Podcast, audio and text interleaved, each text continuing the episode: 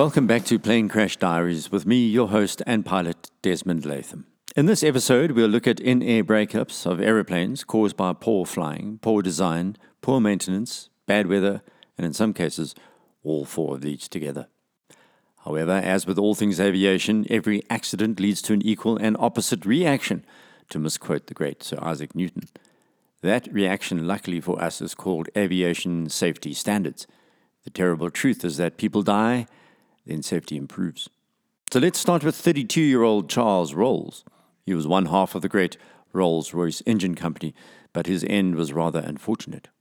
He was killed when the tail of his Wright Flyer aircraft fell off in 1910 in Bournemouth and thus was unceremoniously ushered into aviation history as the first to die in a British air accident. And he was one of the first Englishmen to die in what became known as an air breakup. The Wright Flyer was a copy of the original Wright brothers plane that flew at Kitty Hawk in 1903.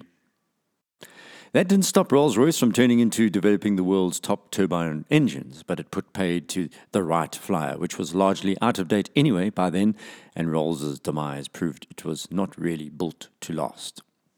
Probably the most famous of all in air breakups involved the notorious de Havilland Comet.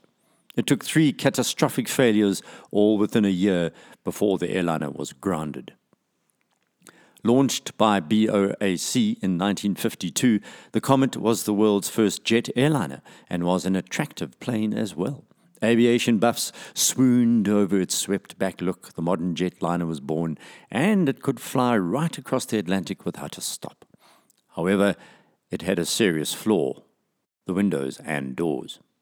At that time, the way in which aircraft fuselage expanded and contracted due to the huge pressure differences was not well known, and the engineers built a defect into the Comet. It had rectangular windows. We now know all plane windows are rounded in shape, and that's for a reason, and you can thank the Comet for the safer windows we enjoy on board our commercial flights these days. In 1953 and 1954, three comets broke up soon after takeoff, killing everyone on board. Two of these breakups took place over the Mediterranean while the plane was climbing to its cruising altitude, and a third crashed in a thunderstorm in a flight from Calcutta to Delhi in India.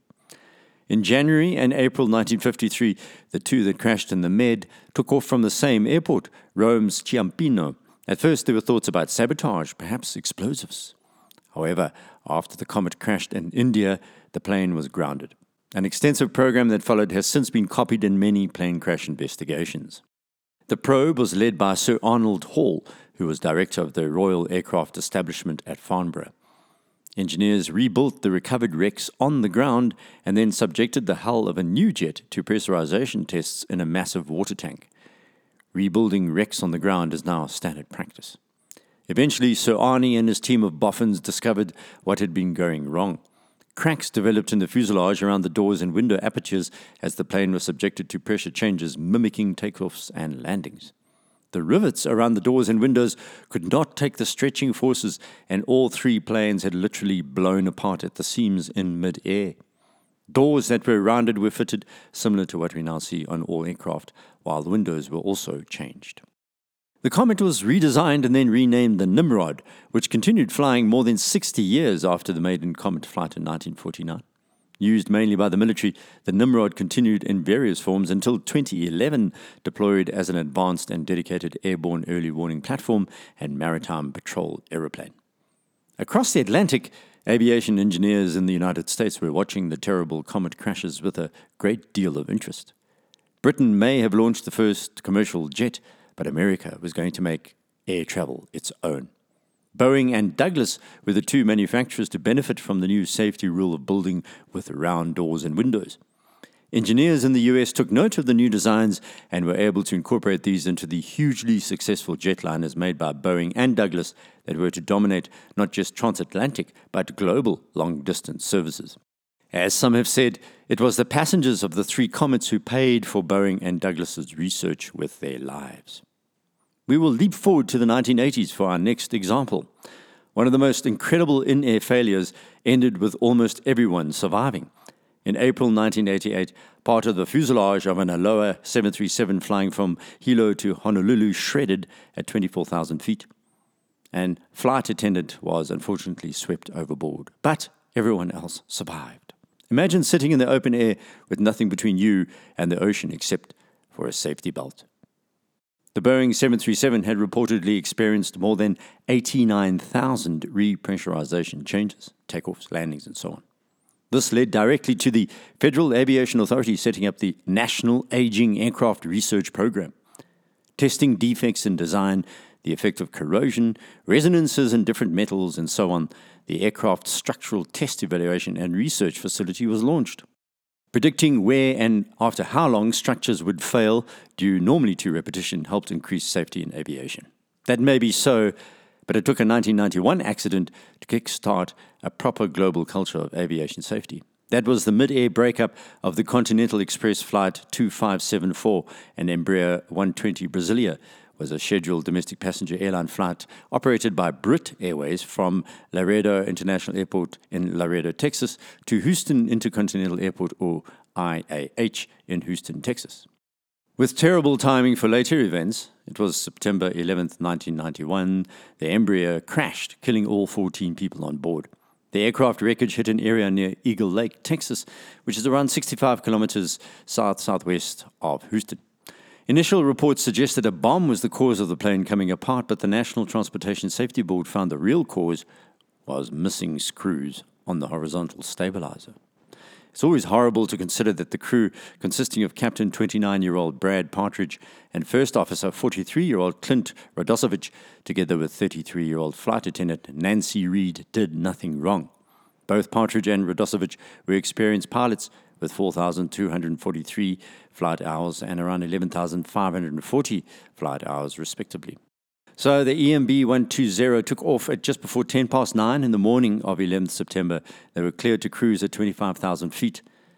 A few minutes after 10, after reaching the cruising altitude, Houston Air Route Traffic Control Center reassigned 24,000 feet. Then, as it continued descending for Houston Intercontinental Airport through 11,500 feet and at around 260 knots, the leading edge of the left horizontal stabilizer separated from the airframe. The plane pitched down dramatically, rolling around its axis, and the left wing folded like cardboard. The fuel escaped and ignited. Mercifully, it is believed all passengers and the pilots lost consciousness in the massive g forces that were produced in that spin. The crippled aircraft fell in southeast Texas, exploding on impact, and the wreckage was spread over almost four square miles, some even making it to the Colorado River many miles away. It was the maintenance crew who were to blame. The previous evening, they were working on the stabilizers, but there had been a shift change, and the screws that were removed from the horizontal stabilizer had not been replaced. This led to a major change in safety inspections before, during, and after maintenance. The FAA conducted a National Aviation Safety Inspection Program, or NASIP, of Continental Express maintenance program itself. Because the failure to inspect the parts after the shift changeover was recorded, NASIP processes were then regarded as deficient overall.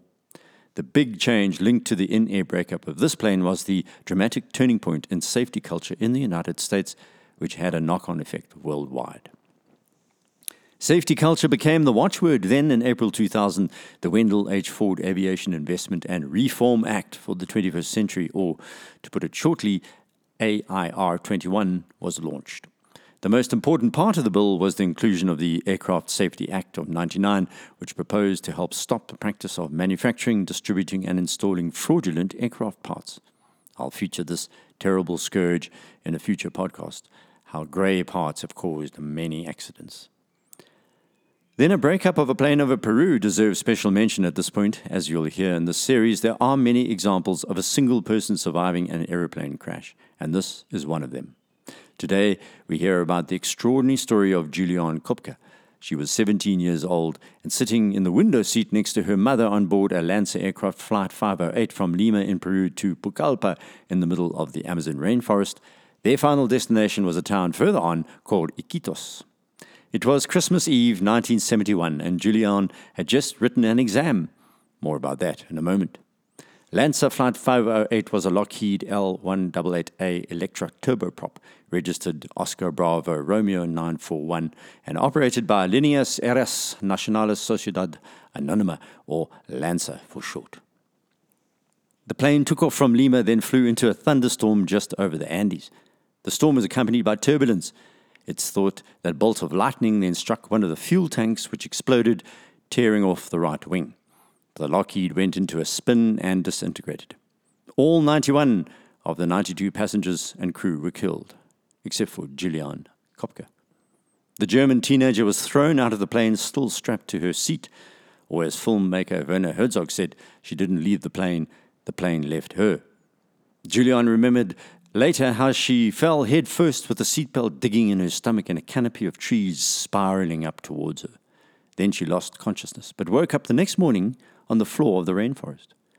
She had dropped two miles through the air and had a broken collarbone, a gash on her leg, a small cut on her arm, and mild concussion.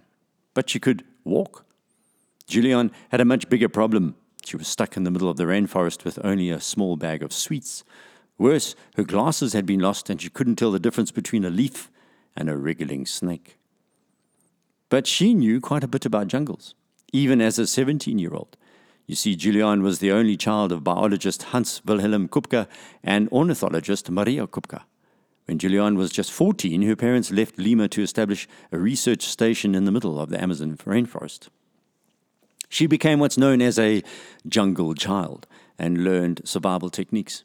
But German educational authorities disapproved and ordered the family to send her back to Deutsche Schule in Lima to take her examinations, which she did a few days before the crash. It was because of the German demand she write exams in Lima that the child of the jungle ended up falling into the jungle upside down. Of course, she was now surrounded by a long list of animals, plants, and insects that were deadly. Somehow she managed to survive for 10 days and was eventually found by forest workers on January 3rd, 1972. She had no shoes, no boots, no machete, no glasses. Really an incredible story.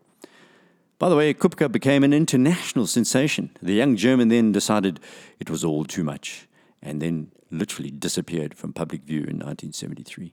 But she emerged in 2011 when her memoir of the crash called When I Fell from the Sky was published.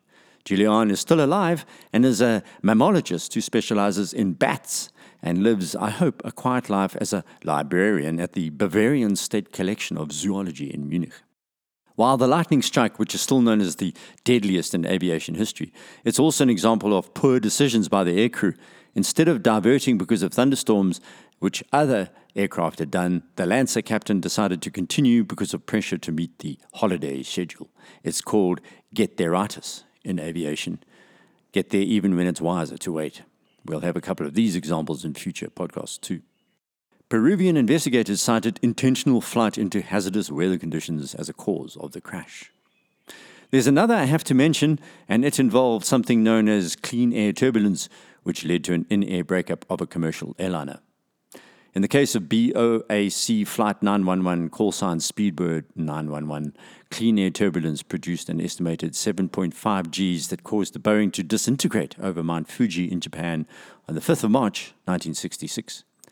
Clean air turbulence will be covered in a future podcast, but needless to say, there's no warning. All 113 passengers and 11 crew perished. The Boeing was still climbing out of Tokyo and had reached 16,000 feet when it hit the massive clean air turbulence flying at 370 knots. Analysis of the wreckage allowed the accident investigators to determine that the vertical stabilizer attachment to the fuselage failed. Then the port side horizontal stabilizer failed as the plane spun to the left. A short time later, the ventral fin and all four engine pylons failed, followed by the remainder of the empennage. The aircraft entered a flat spin with the forward fuselage section and the outer starboard wing breaking off shortly before impact with the ground. An 8mm film exposed by one of the passengers was recovered from the wreckage. It showed pictures of the Tanzawa Mountains and Lake Yamanaka, followed by two empty frames and then apparent images of the aircraft's interior before ending abruptly. Tests suggested that the two empty frames may been the result of structural loads of at least 7.5 Gs momentarily jamming the camera's feeding mechanism. Investigators did find stress cracks in parts of the tail assembly, but even without the cracks, the plane would have broken apart. What really put pay to the Boeing was the wind and Mount Fuji. High winds blowing over the 12,388 foot peak meant tricky air currents in the vicinity. I've hit winds flying over mountains. In one case, past the Magaliesberg Mountains in South Africa's Gauteng province. I was cruising at around 140 knots on the leeward side, more than five nautical miles away and 2,000 feet above the peaks. Suddenly, the plane rolled viciously 60 degrees to the right, hit by turbulence.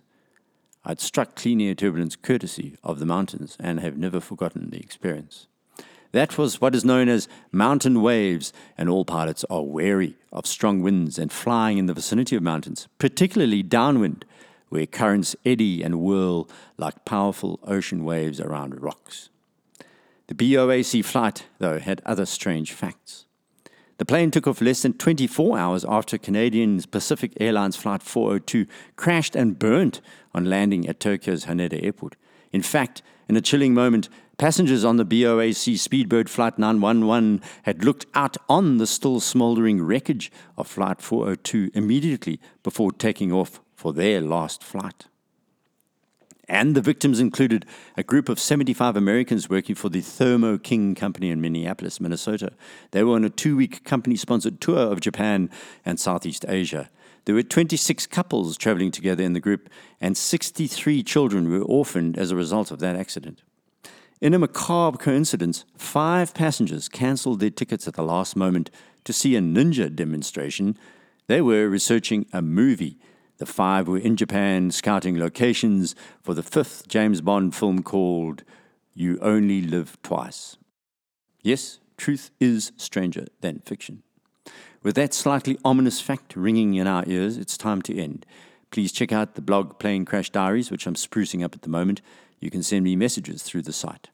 Next episode, we will cover fires in flight, and one of the examples will include South African Airways Flight 295, a Boeing 747 that some say was carrying questionable cargo which caught fire, leading to a separation of the tail section and an in flight breakup.